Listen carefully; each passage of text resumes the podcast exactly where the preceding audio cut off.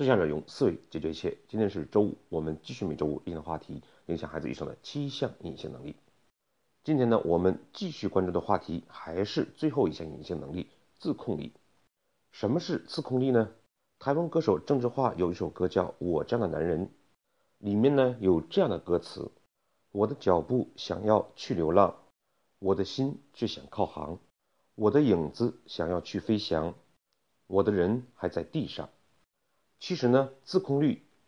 就是针对我们在成人之后，往往在某一个时间、某一刻，在我们的头脑之中，在我们的心中会有两个想法。比如说，晚上我们约好了朋友一起聚会，我们想去参加，可是呢，这个时候你加班需要完成的工作呢，就差那么一点点，于是呢，你就继续想把这个工作做完，在那一瞬间呢，你并没有意识到。在你的心中是有两个想法在斗争，而是呢很快速的做出了决定，因为朋友的关系已经很好了，晚一点去呢没有关系，你甚至呢连一个电话都没有打，在整个这个过程之中，甚至呢我们并没有意识到已经做出了一个决策，我先将工作做完，然后呢再去参加朋友的聚会。而这里面还隐含着另外一个决策，就是我参加的时间晚了，没有必要去打一个电话。我们仔细分析这个过程，就会发现，我们有应为之事。比如说，我们去的晚了一点，即便跟朋友关系再熟悉，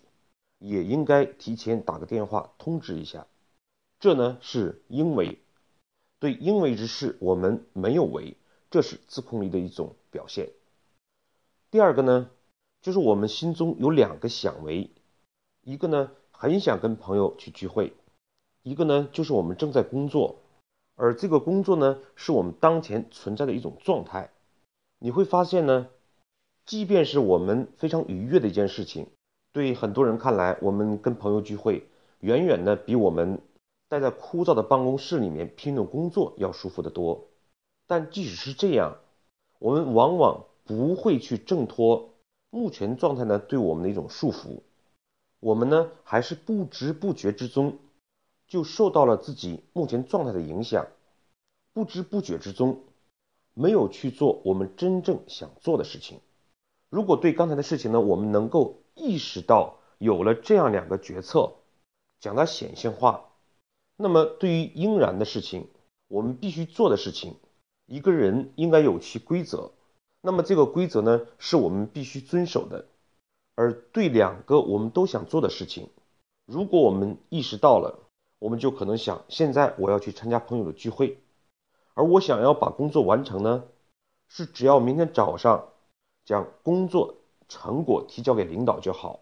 我先参加完朋友的聚会回来，再将剩余的工作完成，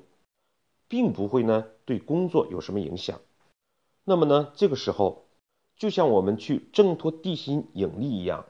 我们去挣脱当前时间这种状态对我们的束缚。所以呢，我们会发现，为了养成我们自控的习惯，首先呢，我们必须能够将自己的决策过程显性化，就是你至少呢要意识到，在你头脑之中有矛盾，有两个念头，有两种想法，而往往呢。我们不知不觉之中是没有做应为，不知不觉中是放弃了对我们现状的改变。我们会习惯性的去维持当前的一种状态，而这样的一种习惯养成呢，慢慢的我们就会发现，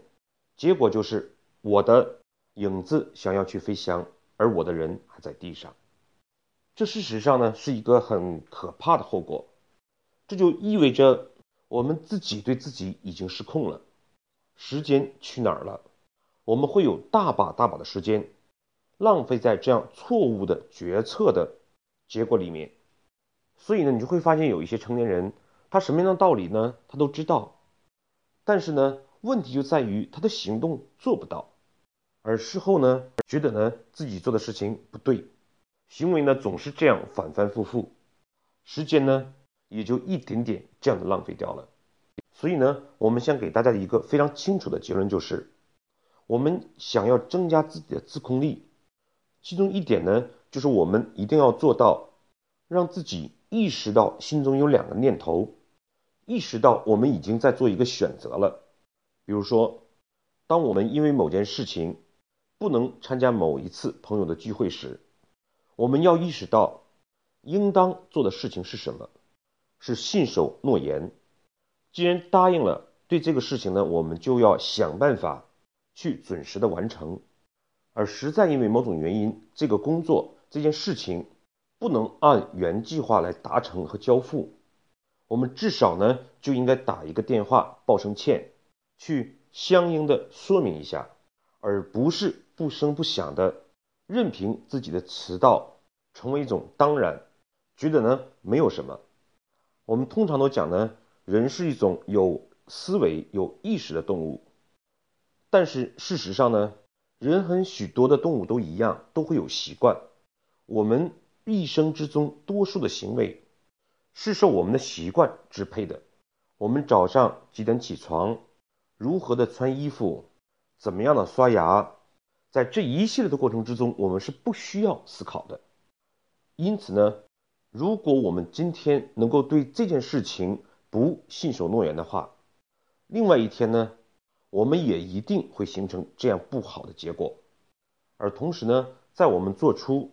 先完成工作再去参加聚会这样的一个决策时，我们同时问自己：我心中是否还有另外一个决策呢？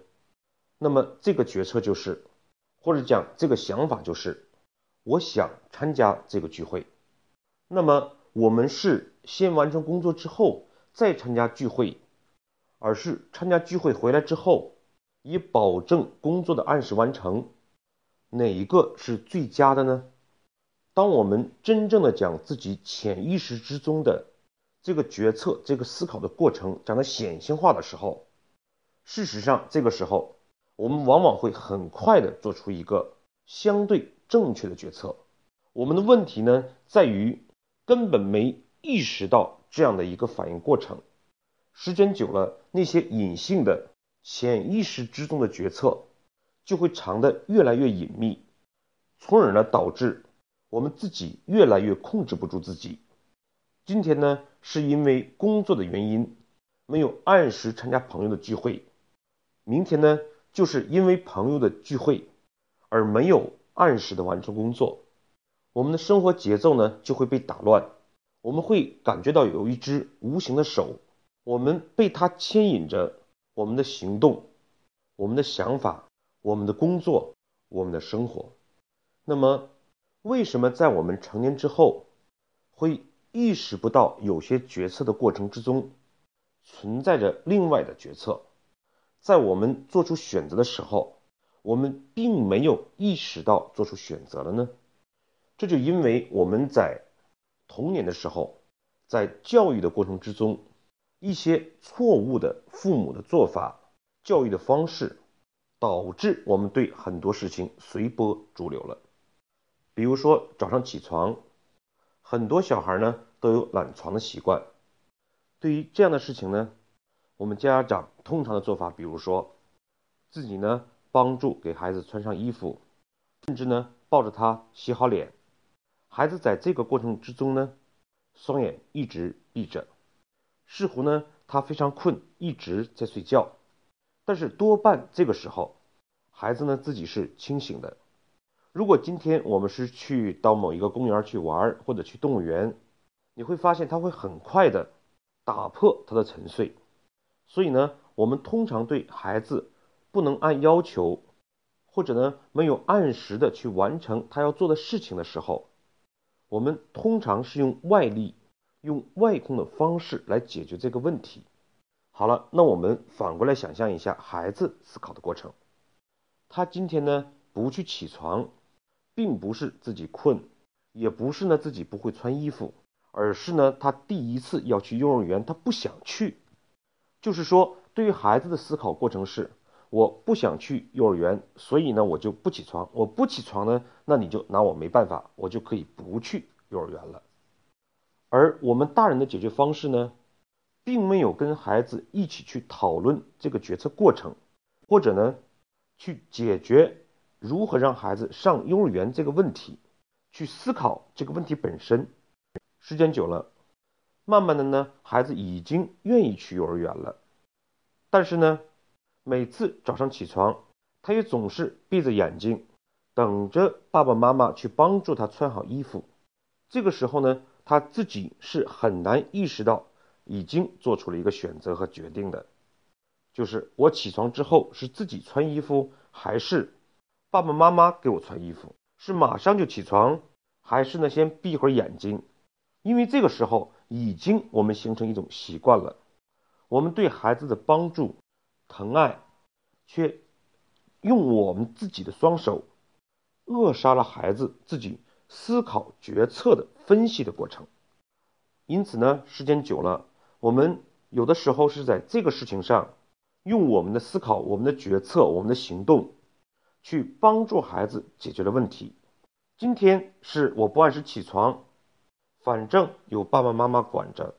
明天呢是另外一件事情。那么慢慢的就形成了孩子对有些事情，他发现不用自己思考，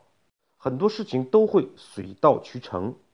都会有父母帮助解决。这个时候思维的惰性，我们对潜在。意识的控制能力就会慢慢的变弱，于是呢，就会产生我们前面所讲出的结果。在我们成年之后，我们根本没有意识到自己的决策和选择，而不知不觉就被潜意识控制住了。于是就是产生了我的影子想要去飞翔，而我的人呢还在地上。那么我们发现了这样的一个问题：对于早上按时起床的事情。我们又如何保证他能够按时起床？同时呢，又不去扼杀，而是引导孩子注意到自己心中的两个想法，注意到自己已经在做出选择，从而帮助他养成非常好的自控能力呢？下一次我们再来分享。好，我们对今天内容呢做一个回顾。第一点，不仅我们今天讲述的自控力，事实上。不仅仅是我们今天讲述的自控力，我们讲述的七项隐性能力，每一项呢，并不是针对你现在孩子有什么毛病、有什么问题，我们关注的是在成年之后，孩子长大之后，哪些能力的缺失，导致成人之后不能成功，缺少幸福，这才是我们关注的。恰恰是因为成人长成之后的缺失。所以呢，我们现在就要在孩子的时候，去培养他建立这种能力，或者至少呢，去维护，而不是扼杀这种能力。第二，我们失去自控力的一个原因，就是在那一瞬间，我们并没有意识到自己做出了决策，我们也没有意识到，在我们心中有两个声音，在不知不觉之中，迷迷糊糊的，我们可能就已经。做了不该做的，或者是我们真正想做却没有做的事情。第三，之所以我们在成人之后，慢慢的失去了对我们潜意识的控制，让我们无法意识到决策的存在、选择的存在，就是因为我们在儿童时候，父母的一些错误的做事方式以及教育方式导致的。而这些错误呢，归结于一点，就是我们习惯于用他控的方式来解决当前的问题，却呢没有注意到这种解决问题的方式对孩子能力、对孩子未来的影响。好，今天的分享呢，我们就到这里，谢谢各位的收听。